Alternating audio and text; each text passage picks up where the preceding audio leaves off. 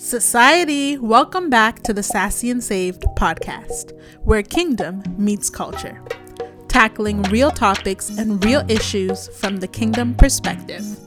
If this is your first time, welcome to the society. You can keep up with us on Instagram at sassyandsaved.co. And before you head out, make sure you subscribe, rate, and review this podcast. So, y'all ready? Let's talk about it.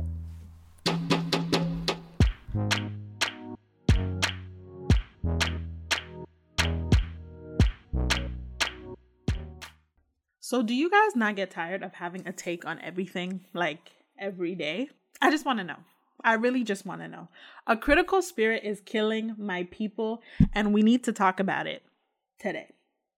This past week on Clubhouse, there was a whole room about Mike Todd. And as you know, this is a Mike Todd Stan account from now until forevermore.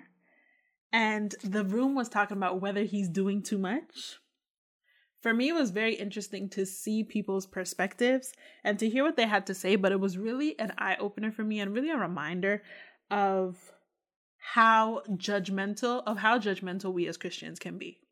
I was telling a friend of mine the other day that if I wasn't already saved, it would be really hard for me to be saved in 2021. First of all, this is a Mike Todd Stan account. I have to say that again because um, I just think Mike Todd is so brave for the way in which he preaches the word, the things that he he does, the boldness, the connection with culture, just the way he is and, and the way in which he delivers his message. I think it's so bold and so brave, especially in this time, because obviously it's not conventional. So a lot of people in the faith will look down on him and say that he's doing too much, which they Indeed, they are. And if I wasn't saved right now, Mike Todd would be the type of pastor that I know that would reach me, not none of this stuff that is going on right now. So that's why I have so much respect for him. But um, more so than that, like with everything that has happened in the body of Christ from 2020 till now, the different exposes and people being exposed and things coming to light and so much false doctrine just running rampant, it would be really hard for me as an unbeliever to be saved in 2021. And I actually really applaud anybody that is chasing Christ and trying to get to know Christ in 2021 and and and committing to this walk because it's it's actually not easy. It was a lot easier back when I did it, but I, I can't even imagine what it's like in 2021 trying to figure out the truth of God's word, trying to find the truth of the gospel, and just trying to get close to Jesus. And so I really just I I respect and applaud Mike Todd so so much. But I was telling my friend it would be so hard for me in 2021 to come to the knowledge of Christ simply because of how Christians are. And I know our faith is based on Christ and not the people, but let's be real. Okay, let's be real. Christ is in heaven, okay? And the people are who we interact with.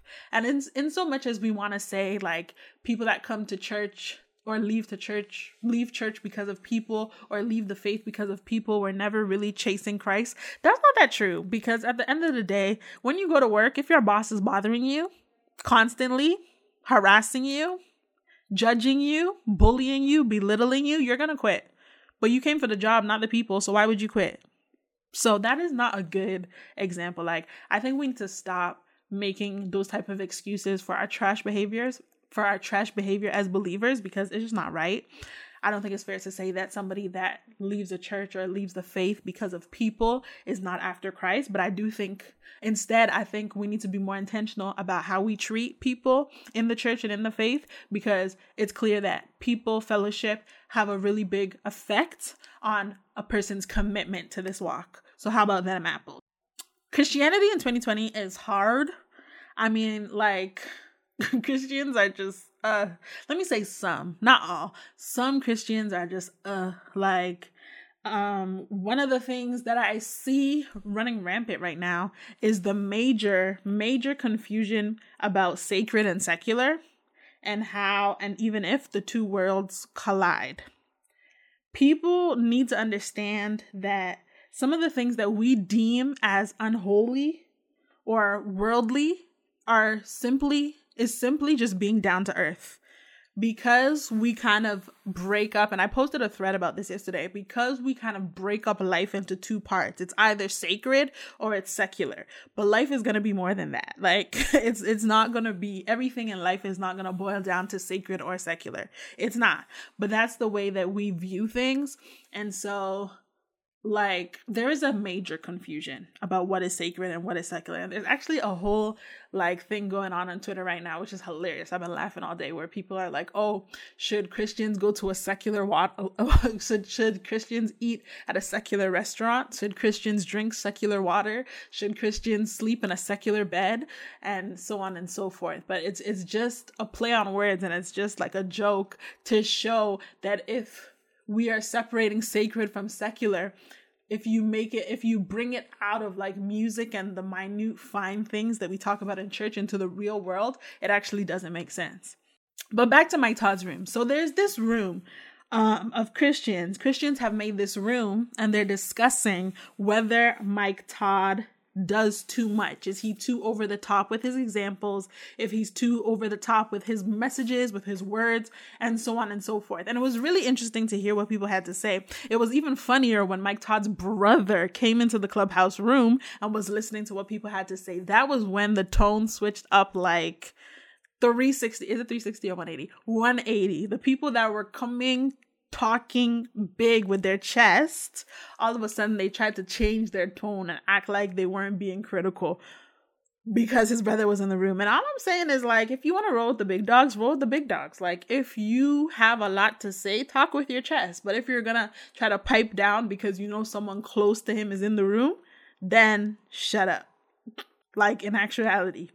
Anywho, they were talking about his examples if they're too over the top, if he does too much. And I was sitting there and I was thinking about it because, you know, like none of these people go to Mike Todd's church. I have yet to hear a person that goes to Transformation Church complain about Mike Todd. Every single person that has something to say about Mike Todd and Transformation Church and how Mike Todd preaches never goes to Transformation Church, usually has never even attended a service, but they have so much to say. But the people that actually sit under him, under his ministry, they're fine with the way he teaches and with his examples. Isn't that crazy? Imagine sitting in your house, not being called to a man or his vision, not paying tithes to the church, not being one of the souls he's accountable for directly, criticizing his obedience to the Lord.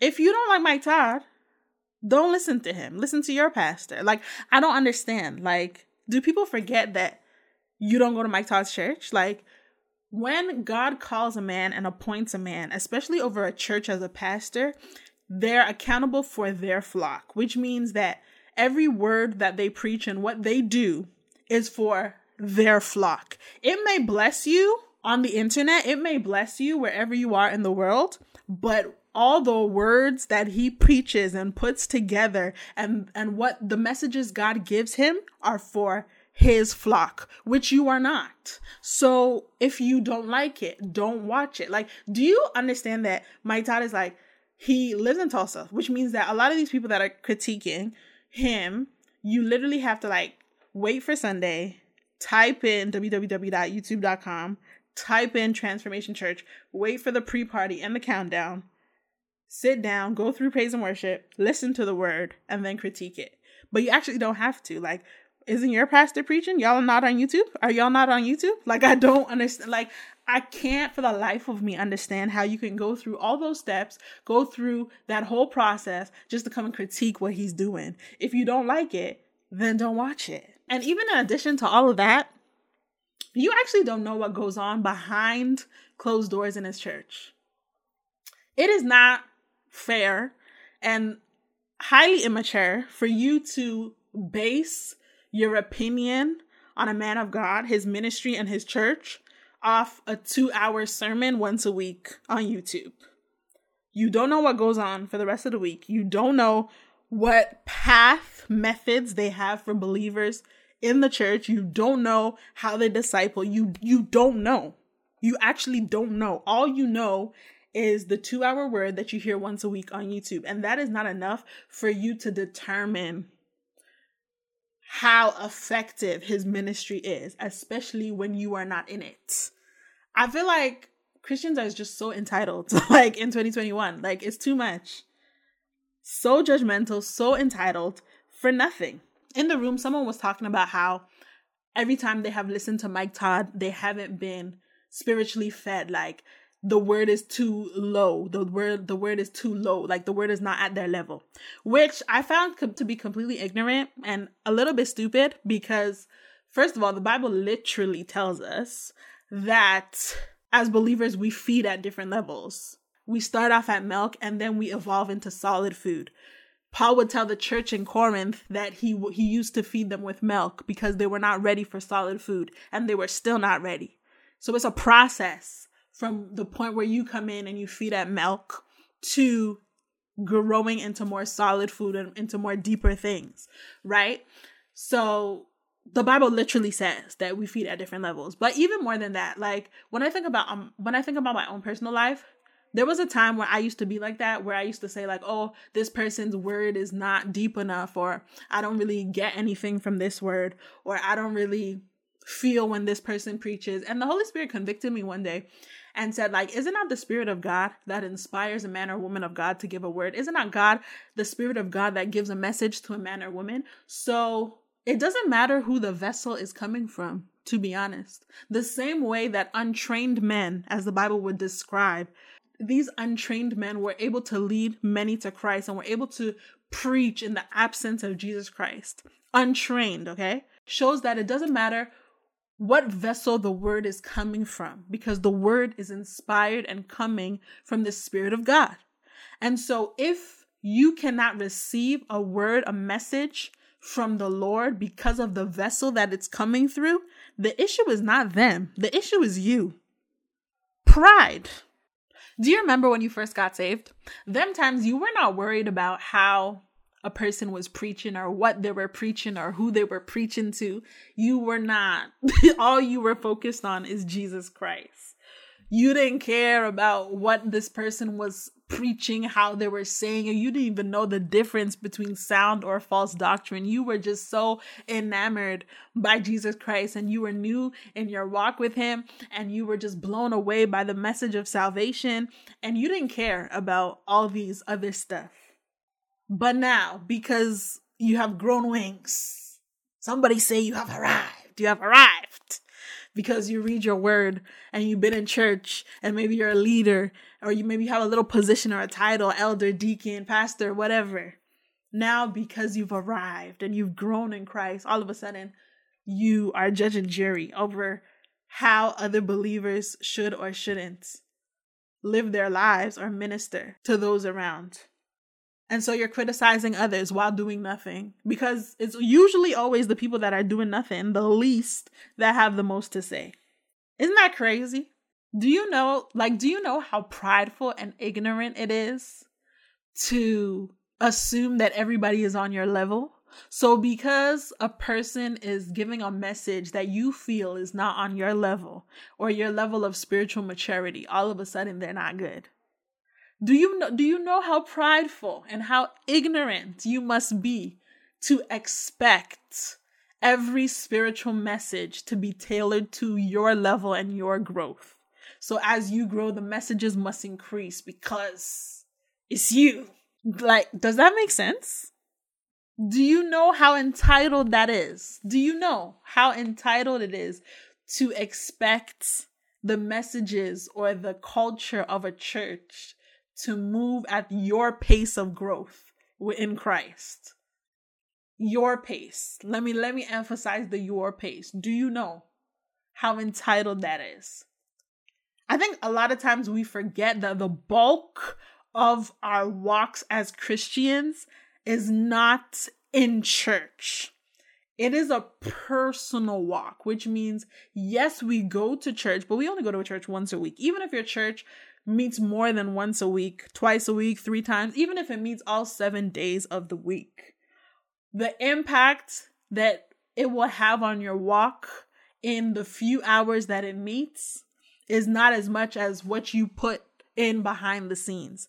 This faith, this walk is a personal journey in which you cannot be sustained simply on what happens in church. It doesn't matter how often your church meets. You can't. You need to put in work by yourself. You need to spend the time by yourself reading and studying your word. And that's different for everybody, really. Some people read their word once a week. Some people read their word once a day. Some people read their word twice a day, twice a day. Some people read their word five times a day. And so the pace in which you grow pretty much directly correlates to the time you put in or the effort that you put in, which means one person may grow at a slower pace than another person, but sit in the same church because of what they do behind the scenes. So, how then can you be so entitled to think the word must grow at your pace? Because think about it in the flip side. If the pastor is busting out deep theological revelatory teachings each and every week and you're not there yet, you would not receive.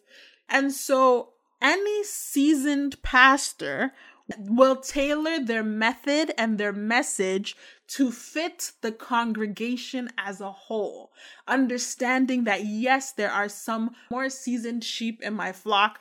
Understand there are some people that are on solid food, some people that are on milk, some people that are in between. And as they pray for insight, wisdom, how to run their church, and ultimately a message, the Lord will give them a message tailored to the flock, which, if you're in the right church, it will, even no matter the level the message is at, it will speak to you in some way, shape, or form. And so, a lot of these things that we say that sound really spiritual, like, oh, this is this word is not deep enough, or Mike Todd doesn't preach deep enough, or or so and so does ministry this way or whatever you think it is it's actually just being critical because it's not it's like it's not that deep. It's really not. It's usually 9.9 out of 10 times you as an individual just being critical. It's you as an individual having a heart issue, being critical, being self righteous, and ultimately being prideful. Holiness that leads to pride is not holiness. And that is where a lot of people get it confused because they think that they're being so holy and they think that they're being so righteous. And so they adhere to the law so much to be holy and righteous, but it actually ends up in pride. And holiness that leads to pride is not holiness. You become unrelatable and unreachable when you are led by the law. And this is why the gospel is one of love. And I know a lot of people are going to get mad at this because they don't like it when we say that you should be relatable and you should be reachable, but you actually should. So many believers are unreachable and unrelatable because they are led by the law and their devotion is fully to the Bible and not even to Christ. They are literally doing what the Bible says, word for word, no context, just vibes, not even understanding what the scriptures actually meant, not actually properly studying the Bible to see what it means what what it means and what it was teaching before applying it to their life. A lot of eisegesis going on and not exegesis. That's a topic for another day. Neglecting that Jesus was a hundred percent human, like a hundred percent. Therefore, he was fully immersed in the culture of the world in that time while still being fully submitted to the will of the Father. If Jesus lived in 2021, Many of y'all would consider him worldly or secular. Let's talk about that because it's not talked about, it's not talked about enough. Let me tell you why. Jesus did not go to church. And the super saints would have a problem with that because why aren't you serving in a local church? Why aren't you in a church? Online church is not church. Jesus did not go to church. Where do you see that Jesus was a regular attendant of the synagogue? Where do you see that in the Bible? That Jesus was a regular attendant of the synagogue? Where do you actually see that? Jesus also hung out with sinners in their spots, which in 2021 might be a club, might be where are the spots that people deem sinners hang out. I don't even know anymore, but let's use a club. That might be a club in 2021. Jesus would be literally in a club, hanging out with sinners, doing his thing. And a lot of Christians today would be shook because, huh?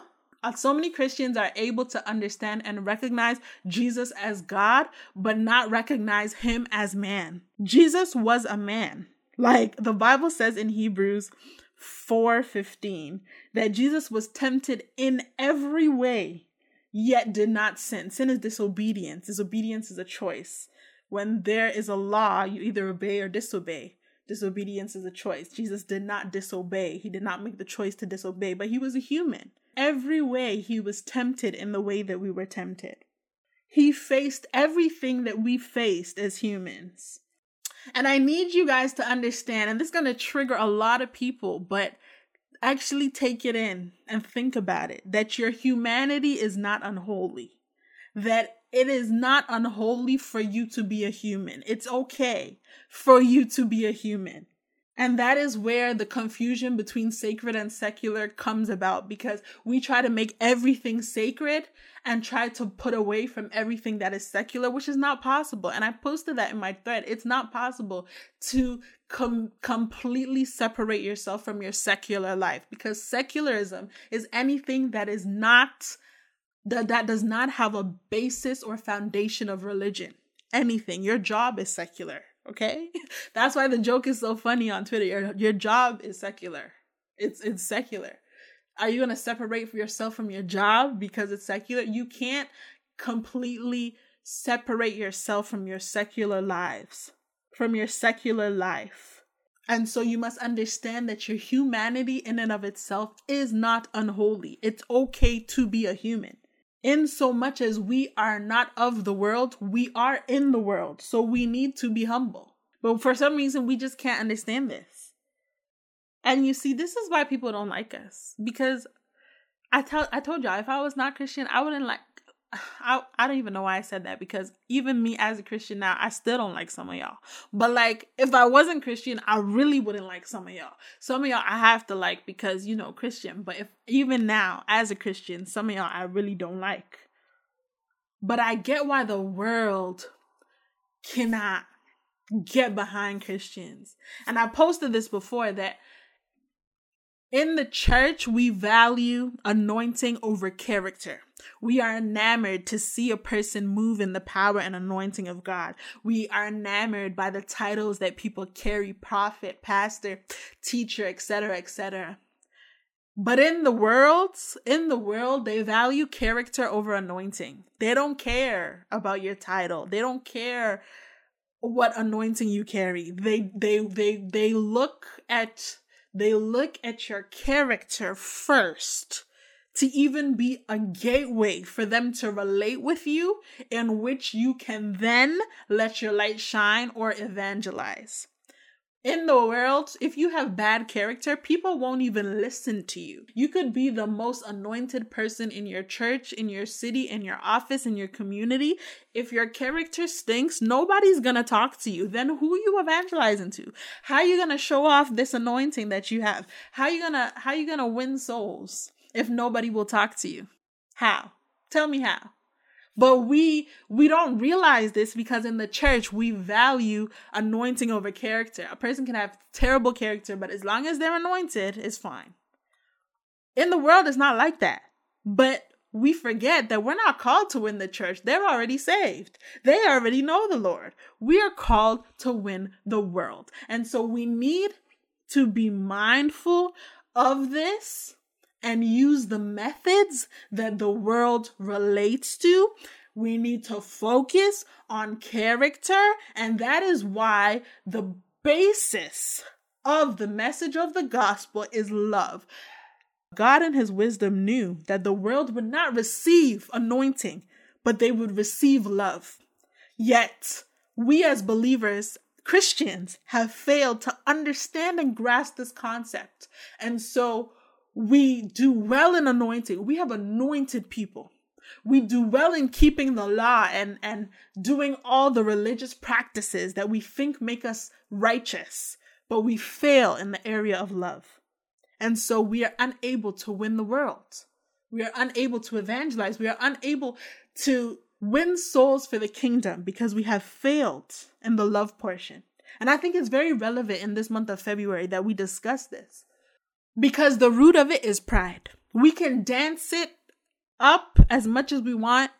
We can say, oh, as you grow in Christ, as you mature in Christ, certain things, we can bend and dance it the way we want. But the root of it is pride. Nothing is new under the sun. So this is very similar to what was happening um, in the church of Corinth in the days of Paul. And so Paul would say in 1 Corinthians 8, verses 1 to 3 Now about food sacrificed to idols. We know that we all have knowledge. Knowledge alone makes people self righteously arrogant. But love that unselfishly seeks the best for, for unselfishly seeks the best for others builds up and encourages others to grow in wisdom. If anyone imagines that he knows and understands anything of divine matters without love, he has not yet known as he ought to know. But if anyone loves God with awe filled reverence, obedience, and gratitude, he is known by him, and his and as his very own is greatly loved. That's the amplified version because I'm all on my amplified tips right now. Amen. God bless the reading of his word. Paul is talking to the church of Corinth, okay? And he is saying that knowledge puffs up, but love builds up. The more you know, the more puffed up you become. It's like when you were in school, if you didn't really know a concept, like if you didn't really know something, when the teacher is asking questions, you're looking away or not trying to make eye contact before she picks you and you make a fool of yourself. But if you know the answer, you will put your hand up because knowledge puffs up. It gives you a confidence, a self assurance the more you know.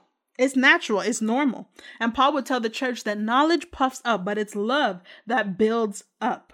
What was happening at the, what was happening at the time is that some of the Corinth believers thought that knowledge was the true sign of spirituality. That sounds a little familiar, right? It kind of sounds like what's going on in this day and age.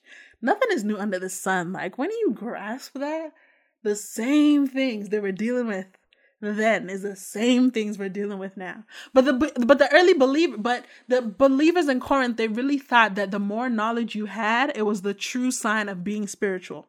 And so they thought the more you know, the more spiritual you are. But when it comes to the gospel of Jesus Christ, knowledge without love is lack of knowledge because the whole thing is based on love. Love is the basis of knowledge for a believer. When you love God, you live in relationship with him. Love is the basis of everything in our walk, the basis, the basis of our salvation, the basis of our conversion, and the basis of our transformation. The Bible often likens our relationship with the Lord to an earthly relationship. And I love that because it helps me really understand certain things. In the same way, in the same way, love romantically in a relationship will motivate you to grow, to change, and to compromise for your partner. Likewise, love for God motivates one to grow, to change, and to compromise for the Lord. The same way when you're in a relationship with a human being on earth, you want to do things to please them or you seek you seek to please them or it's God's love that transforms a person. Obedience is a response to love. It's because of love, the love that you have felt from Christ, the love of the message of salvation.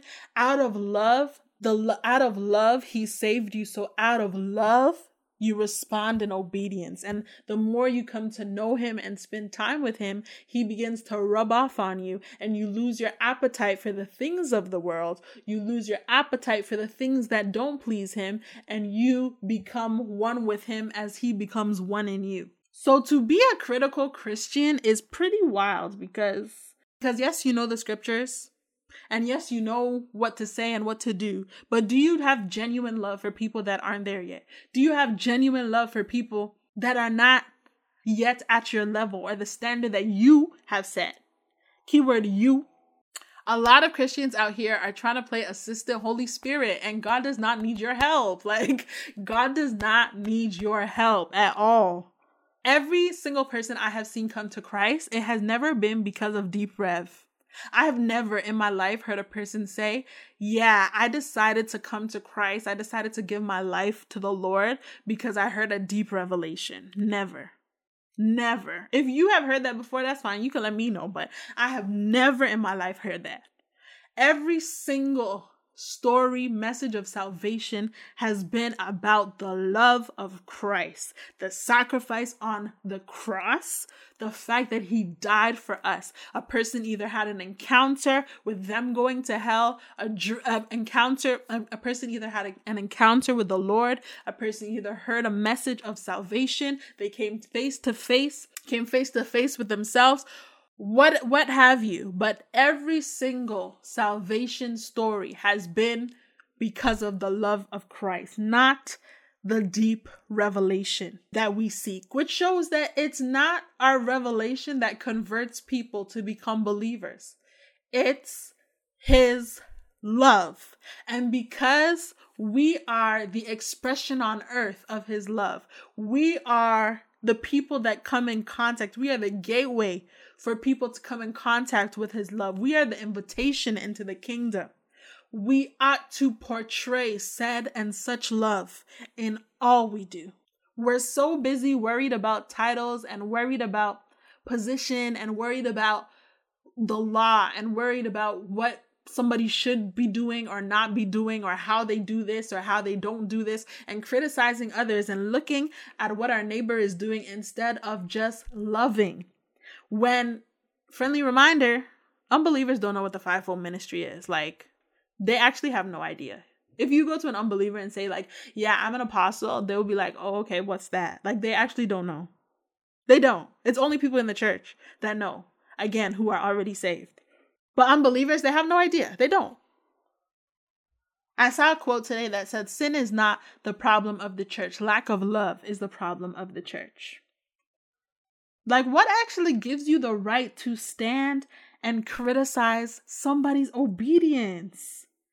To stand and watch another believer and see what they're doing and criticize their obedience. I've tweeted this so many times now that in the body of Christ, we are all called to different things. There are different functions, different anointings, different people to reach. And so within the body, God has given different functions, different anointings, different graces to reach the various people that need to be. If everybody was prophesying, there would be a void in shepherding. If everybody was pastoring, there would be a void in teaching. If everybody was teaching, there'd be a void in evangelism, and so on and so on and so forth. If everybody was on stage, there would be a void in logistics. And so God has given different graces, different anointings, different gifts, different talents to reach all different types of people to bring into the kingdom and to aid the kingdom. And so just because a person ministers in a way that doesn't necessarily appeal to you doesn't mean it's not impacting someone else or the person or group of people that they are sent to.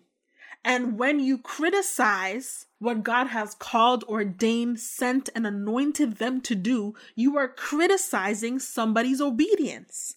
You don't know how God deals with a man or woman. You actually don't. You don't know how God speaks to a man or woman. You don't know the burdens God places in the heart of a man or woman. And just because it's not conducive, beneficial, or enticing to you does not mean it's not to somebody else. You will literally be speaking ill against a person God has called criticizing people obedient criticizing people's obedience if you fail to take into account that we all have a different role and god don't play about his anointed so if i was you Furthermore, if you have time to critique what others are doing, you probably ain't doing enough. When I think back to the times in my life when I was like really critical, because I mean, we've all been there. This is not something that is that is set up for certain people. We all have we all constantly should be checking our hearts to make sure that we are not being critical. And there have been times and stages in my life when I have been a critical Christian, when I have been a critical Christian and I've looked at certain people, certain ministries and certain believers and been like, "Yo, what are they doing? Why are they doing that? That ain't it." Why? Because knowledge puffed me up and I really had to check my heart, repent, and realize and the Holy Spirit convicted me in reality, if you are criticizing how other believers are doing their walk, it's usually because of joblessness. Like you actually are not doing enough.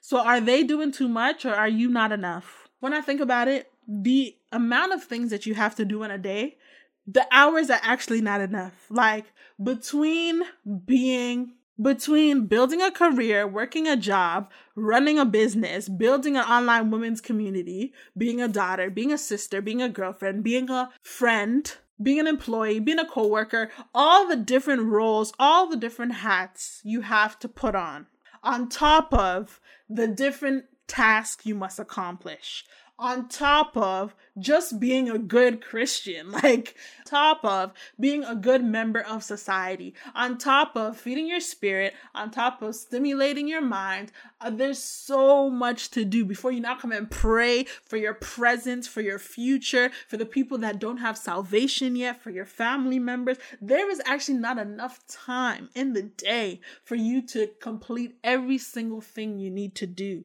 in your life so much so that you need to spread them days. So maybe on one day you do this, and then the next day you do this, and next day you do this, just to uh, uh, just to fit everything that is required of you into your life. So there is no way that you finish all those things and then have time to turn and look at what another believer is doing and criticizing it. If you have the idle time, it means that you are jobless. You are not doing what you're supposed to do. There is an area in your own life that is lacking.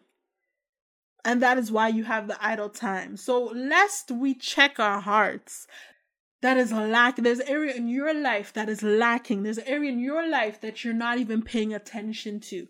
Even if by for some reason you do accomplish everything on your list, you do you also have the job of evangelism and there's always souls to evangelize to. So you actually don't have time to sit and critique other people. You actually don't have time to sit and watch and study what somebody else is doing because your plate is full. And if you do have the time that means there's there's something that you're not attending to that is on your plate or should be on your plate because you don't. And so you worried about the wrong things love. In 2021 every single day has been a day of repentance for me. Every day i'm like oh my god. Lord i repent over this. Lord i repent over this because I constantly see an area in which I failed. I constantly see an area in which I, I didn't reflect his love, his light. I constantly see an area in which I let my flesh lead me. There's always something to repent about. And trust that if somebody is walking with the Lord, the Holy Spirit will do his job and convict them. And so he does not need you operating as a Holy Spirit junior doing it for him. If something so bothers you that somebody else is doing, the best thing you can do is pray for them. And if you're not on your knees praying for them, you sure as hell better not be talking. Let's quickly talk about a critical spirit before I wrap up. A critical spirit is one that passes judgment on others, is always fault finding, has difficulty seeing the positive in a person or a situation because it's always blinded by the negative things. I'm talking about those people that see a person and can pick out all the negative things about them, but are uh, but are but are unable to pick out the positives. And my personal favorite are compelled to give their critical point of view or perspective. There are four types of critical spirits that we find in the world and church today. Number one is the gossiper. The gossiper is the one that is privileged to information about people and proceeds to reveal that information to others with sinful motives without their knowledge or approval. Number two is the number two is the slanderer. The slanderer is a person who makes false statements in order to damage a person's reputation. They don't care about the truth or correcting an error. They create error in order to inflict harm. Next is the judgmentalist. A judgmental person has an excessively critical point of view characterized by a tendency to judge harshly. They lack empathy for others' viewpoints because they believe their point of view is the right one. They believe they have the ability to know others' motives. and they have an amazing skill to point out others' mistakes while minimizing while minimizing their own. And last is one of the most common that people often overlook is the complainer. The complainer is a person who habitually is negative about others and the circumstances of life. They are characterized by discontentment and ingratitude. And so we have the gossiper, the slanderer, the judgmentalist, and the complainer. If you find yourself in any of those categories habitually, you have a critical spirit. And that is something to pray about. But even if you don't find yourself in those, beware when you seem to notice everything that is wrong with a person, with a church, with a group of people, with a pastor, and with other Christians. As I wrap up, I want to remind us that Jesus, the greatest teacher in the world, had more knowledge than any of us ever will. He came down to the level of the Pharisees and taught, not from a place of authority or condemnation, but of love and to the people that are walking in obedience and being criticized and critiqued. Be true to yourself and who God has called you to be, and know that not everyone can accept the full weight of who you are. Also, know it's a blessing to sleep well at night knowing that you're walking in obedience, whether people listen to you or not. I want to close out with scripture, and my scripture of choice is Romans 2, verses 1 to 3. And the Bible reads, Therefore you have no excuse or justification, every one of you who hypocritically judges and condemns others. For in passing judgment on another person, you condemn yourself, because you who judge from a position of arrogance or self righteousness are habitually practicing the very same things which you denounce. And we know that the judgment of God falls justly in accordance with truth on those who practice such things. Remember that we are no different from anyone in the earth, from anyone at all. We are literally the same as unbelievers with the same weaknesses, the same struggles. It's just that we have chosen to live with God, to walk with God. But we ought not look down on anybody else or puff ourselves up thinking that we know better simply because we've grown a little more. And so I ask that we all check our hearts today and constantly to make sure that we are not operating from a spirit of criti- criticism, to make sure that we are not being self righteous, that we are not operating in a critical spirit. It's very, very easy to slip into that place. Pride is the most sneakiest thing. And you may not even think you have pride, but, and sometimes we don't even think we have pride, but we really do. Pride is so sneaky, the way that it just seeps into your life. But at the point where we begin to look down on others because of how they do things, because we don't think it's right, with no knowledge of what God has said to them, with no knowledge of what their assignment is, with no knowledge of who they're called to, with no knowledge of how it is helping and impacting others without asking questions, just simply making assumptions, we are operating out of a critical spirit. I pray that this episode will inspire you to check your heart today and ensure that you are not operating in a critical spirit, and most of all, repent of any pride that may have seeped into your heart. Until next time, sassy and save, baby.